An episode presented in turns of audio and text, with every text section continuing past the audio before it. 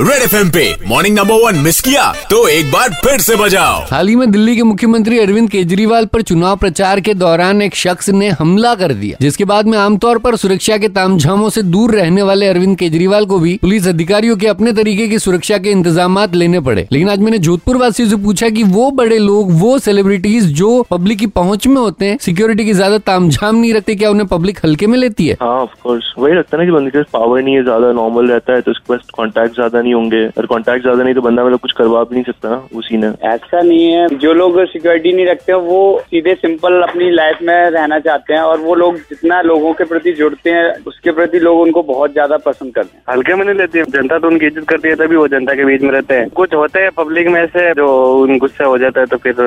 अपना गुस्सा निकाल देते हैं वहाँ पे मतलब हमारे शहर में भी कोई सेलिब्रिटी जब बिना गार्ड्स के एयरपोर्ट पर नजर आता है तो जनता उन्हें उस कदर परेशान कर देती है की वो डिसाइड कर लेती है की अगली बार तो बिना गार्ड्स के जाना ही नहीं तो तो अगर कोई सेलिब्रिटी इस बात का ख्याल रखता है कि किसी आम आदमी को उस तक पहुंचने में दिक्कत ना हो तो हमें भी ख्याल रखना चाहिए कि हमारी वजह से किसी को कोई परेशानी ना हो red F M morning number one with R J Kalpesh Monday to Saturday सात से ग्यारह only on superhits three point five red F M बजाते रहो